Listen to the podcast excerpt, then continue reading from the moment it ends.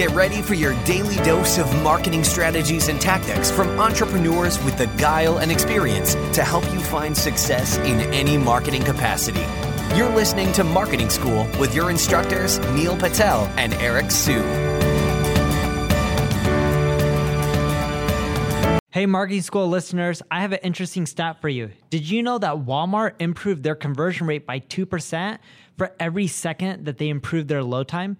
In other words, website speed helps with conversions. In addition to that, Google uses it to determine where your site ranks in their index. So the faster your website loads, the higher you'll rank. For that reason, I want to talk to you today about a company called DreamHost. DreamHost powers the web with fast websites and superior customer service brought to you by a team of web experts who are super committed to your success online. We've worked with them to create a special offer just for marketing school listeners. All you have to do is go to dreamhost.com slash marketing school to learn more and get your website online today. Welcome to another episode of Marketing School. I'm your host, Eric Siu. And I'm Neil Patel. And today we're going to talk about why we decided to do a podcast in the first place. So I guess I'll go first because I have another podcast in addition to this, and I've been doing it for about three years called Growth Everywhere. And that one is a podcast where I interview a lot of different entrepreneurs and really enjoyed it. You know, I, I thought it would be good to kind of pay it forward in the beginning. So I really didn't have any ulterior motives when I was starting my podcast. It was really to just pay it forward and then, you know, see who would listen, see if it actually added value. And, you know, there's actually been a lot of good feedback around it. And um, it's actually led to a lot of different opportunities too. Not to mention, uh, I guess I could speak to the opportunities, but for example, you know, I do get leads from that podcast, people reaching out to work with me and also, yeah, in some cases work for me as well. You know, some of the people that have come from the podcast have been some of my best employees. There's actually, there's only been one time where I've ever regretted letting somebody go and he now works at HubSpot. So, you know, that just goes to show the quality of people that come through the podcast. It's different because they're very motivated because podcasts are still kind of you know on the upward trend. You're tapping into an audience that's very sophisticated and, and, very intelligent and you're able to build relationships. You know it's also led to speaking arrangements as well and just a lot of things that you wouldn't expect. But you know at the end of the day i would say with podcasts you know you can just think of it as another medium of you know getting your your, your message out there. So that's why we decided to do it it's an easy way to just you know also meet up in person with neil as well funny enough, I didn't want to start a podcast for the longest time, right? Eric knows this. How many times did you badger me to create a podcast? It's got to be at least four or five times. And how long did it take you to convince me to do a podcast? Probably close to a year.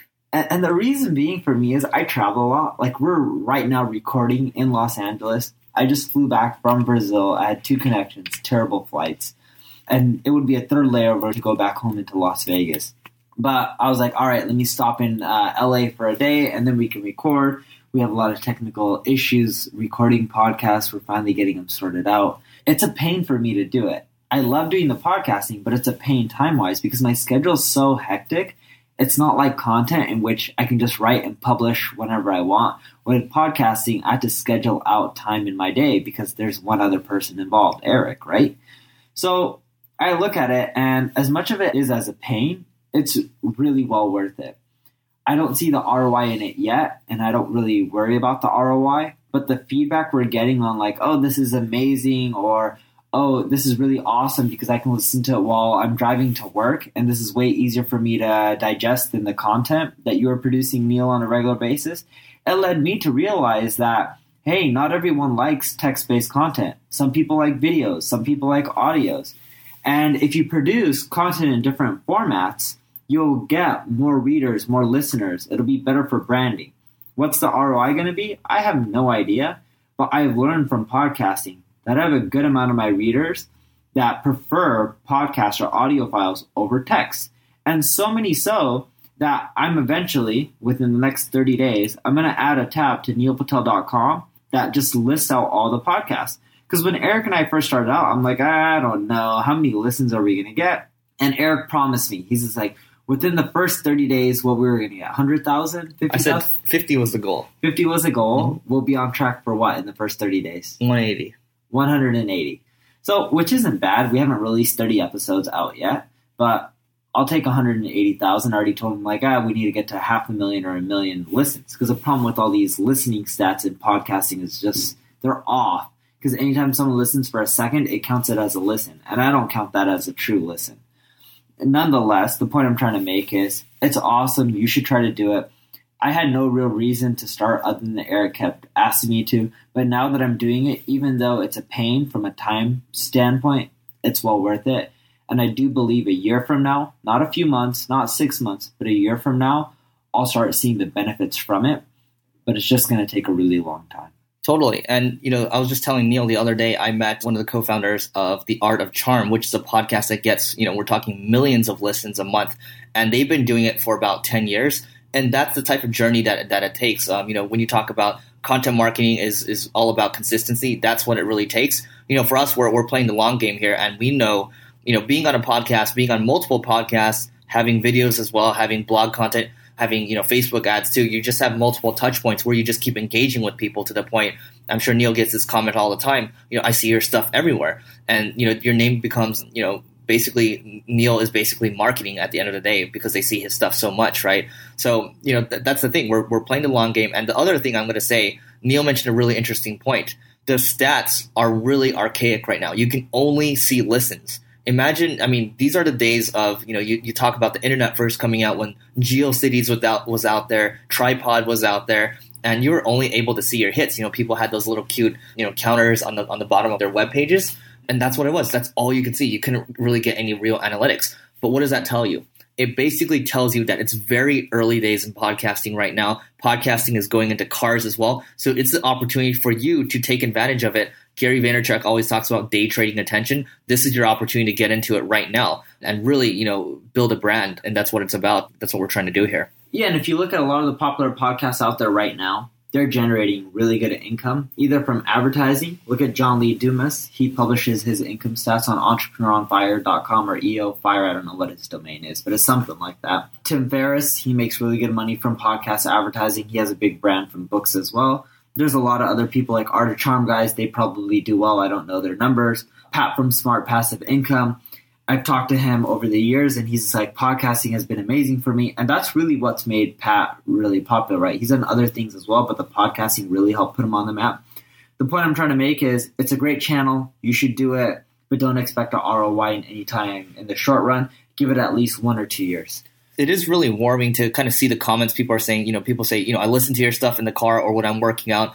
Um, one guy I connected with, I actually used to read his stuff a lot, and I still do when it comes out. Um, so his site is viperchill.com. His uh, name's Glen Allsopp, um, and he really knows SEO. And he was just, you know, emailed me out of nowhere saying, you know, I really like, you know, the, the stuff coming from your podcast, and you know, it's really beneficial. It's one of the, the best ones out there right now, and that's the these are the types of comments we're getting from from this podcast right now and even the negative feedback it helps fuel us and it helps kind of um, it helps us improve you know this podcast so whatever feedback you guys have for us any ideas you know we're always we're always open to it. So yeah we're gonna you know continue to trudge along when it comes to, to podcasting but i guess you know i can share some more numbers that neil kind of alluded to.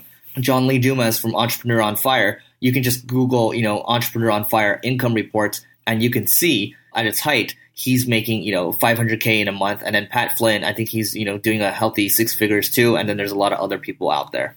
That's pretty much it from mine i don't really have anything else to add other than it's worth a shot so much so that i'm even thinking about doing video now because i've always wanted to do it and i was talking with ramit sethi from i will teach you be rich and he was telling me how videos have done amazing for him as well it just takes more work than podcasting. But um, this is my first step into getting into videos, right? Doing audio, then eventually I'll get into videos. And it's harder than content, easier to do, but just the time consuming part because I'm coordinating with one other person. I do recommend that if you're going to do a podcast, you either pick someone to do it with or you interview people. So it's one or the other. If you interview people, you can get them to promote it. Eric and I, we just wanted to spit out our own knowledge and what we've learned and give out our own experiences. Hence, we don't interview people on this podcast. Plus, we already have an audience to promote too. I have a good sized audience, so does Eric. So this is why we chose to do it in this format versus an interview format, which most people do. It's a channel that you should check out. And if you want to actually get into interview podcasting, I think uh, Andrew Warner from Mixergy has a course on how you can interview your heroes. That's how I initially started out. But I mean, for us, when we when we decided to do this podcast, we decided that we had to do something different from other people. So that's why you have two people talking all the time. It is a big time commitment. You know, we do have to kind of coordinate together, but you know, doing it daily as well, and then coming up with topics, things like that. There's there's a lot of logistical things, but at the end of the day, you know, in addition to people reading, you know, our content, you know, you actually get to hear from us, and then you know, Neil talked about going into video more, so you're actually getting to know this person. Who knows? Maybe virtual reality in the future, you'll get to even even shake Neil's hand in the future. Who knows? um, so that's it for this episode of Marketing School. Let us know what you think, and we'll see you in tomorrow's episode. This session of Marketing School has come to a close. Be sure to subscribe for more daily marketing strategies and tactics to help you find the success you've always dreamed of. And don't forget to rate and review so we can continue to bring you the best daily content possible. We'll see you in class tomorrow, right here on Marketing School.